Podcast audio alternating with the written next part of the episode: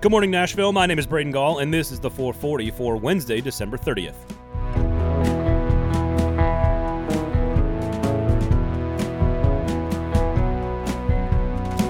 Today on the show, we will talk with Andy Staples of The Athletic about what might actually scare Nick Saban and the Alabama Crimson Tide. We've got some Metro news about fans at Predators home games and a Ja Morant injury update, but we begin with some more COVID news for the Tennessee Titans.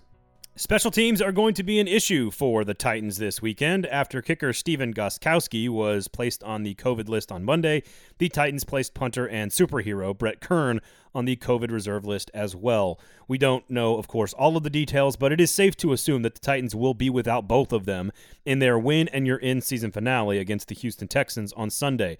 Practice squad kicker Sam Sloman will be handling the place kicking duties, while practice squad punter Trevor Daniel would handle the punting.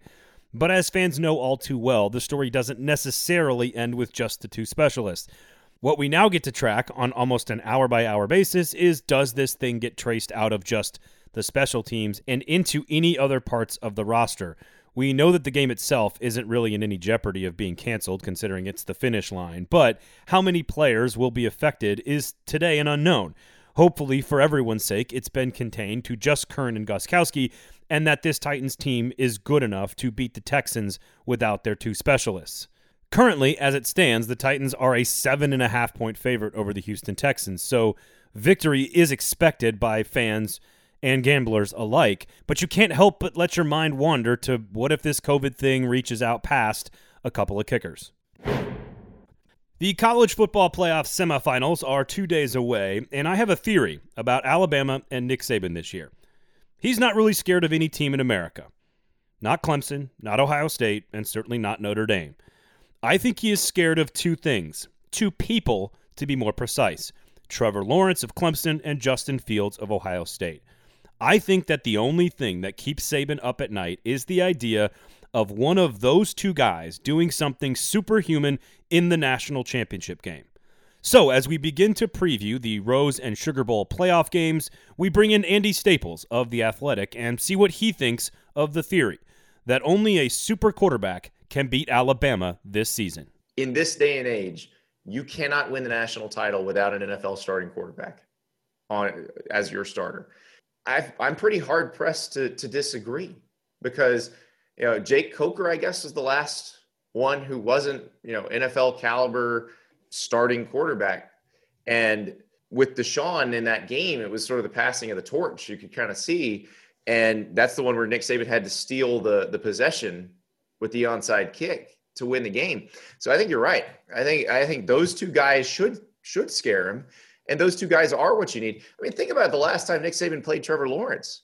Clemson crushed Alabama in that game, and you know this is a feels like a similar situation because we are just like in, in 2018, we're saying Alabama's invincible. And we were saying that going into that national title game, we're like, oh, Clemson doesn't have a chance. Their offensive line's going to get blown up. Their offensive line played its best game of the year, and they destroyed Alabama. And it was it was Trevor Lawrence. The Trevor Lawrence to Justyn Ross connection specifically was what what did it. And then you realize, oh wow, when you have a quarterback like this, it really changes the math. And now here's the thing: I think Trevor Lawrence, Justin Fields, and Mac Jones are all NFL starting quarterbacks. I think Ian Book's going to make some money in the NFL for a long time, but it may be in the in, in the Chase Daniel way.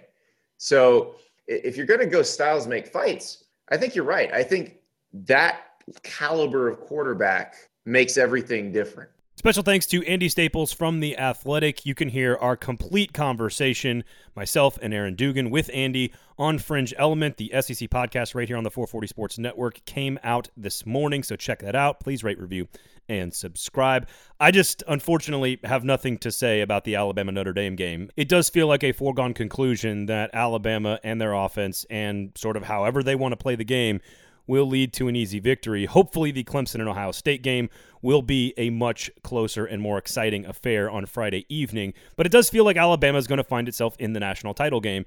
And if they are there, what would concern Nick Saban? The only thing that should scare Nick Saban in Alabama right now is a superhuman performance by an elite level quarterback like Trevor Lawrence or like Justin Fields.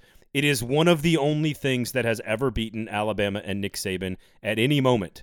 Whether it was Cardale Jones at Ohio State, Johnny Manziel at A&M, Trevor Lawrence in the national championship game, Deshaun Watson in the national championship game. In order to beat Alabama today, you not only have to have elite level players, elite level talent, elite level coaching, but you also need to have the super quarterback as well. The good news for college football fans is that we know that Clemson and Ohio State both have that guy. So there is potential for a challenge in the national championship game. I just don't think we're going to see one from Notre Dame.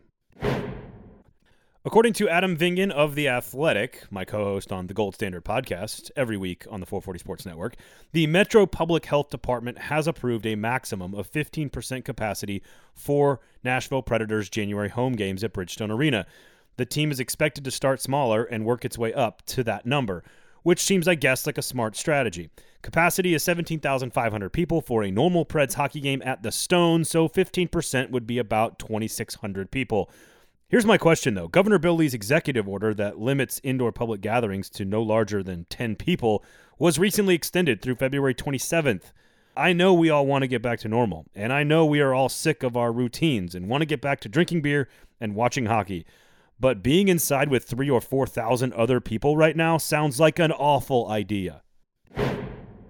We've got some hoops to keep an eye on tonight as both Tennessee and Vanderbilt will open SEC play on Wednesday. The seventh rated undefeated Volunteers will travel to Missouri to face the number 12 rated and also unbeaten Tigers in their SEC opener.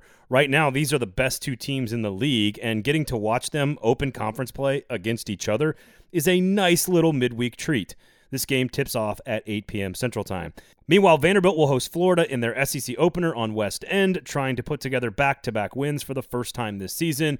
That game also tips at 8 p.m. As a side note, Arkansas and Georgia both finished non conference play undefeated as well, so there are still four unbeaten teams in the SEC currently.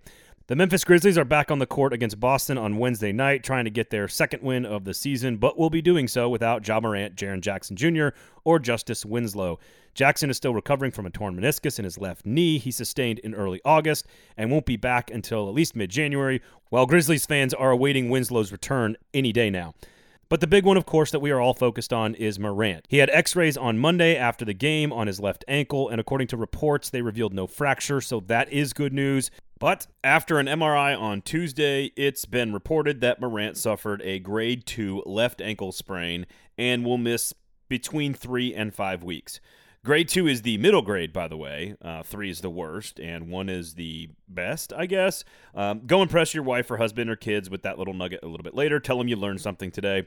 That three to five week time frame would cost Morant between 12 and 19 games, and that could be more than enough for the Grizzlies to miss the playoffs.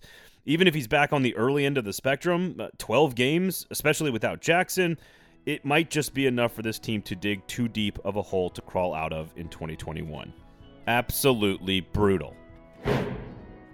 Thank you guys all for listening, of course. Please rate, review, and subscribe. You can catch all of our conversation with Andy Staples on Fringe Element out today on the 440 Sports Network. Adam Vingan and I will be breaking down projected starting lineups as well as the schedule coming out on the next edition of the Gold Standard Predators podcast. My name is Braden Gall. You can follow me on Twitter at Braden Gall. This has been the 444 Wednesday, December 30th.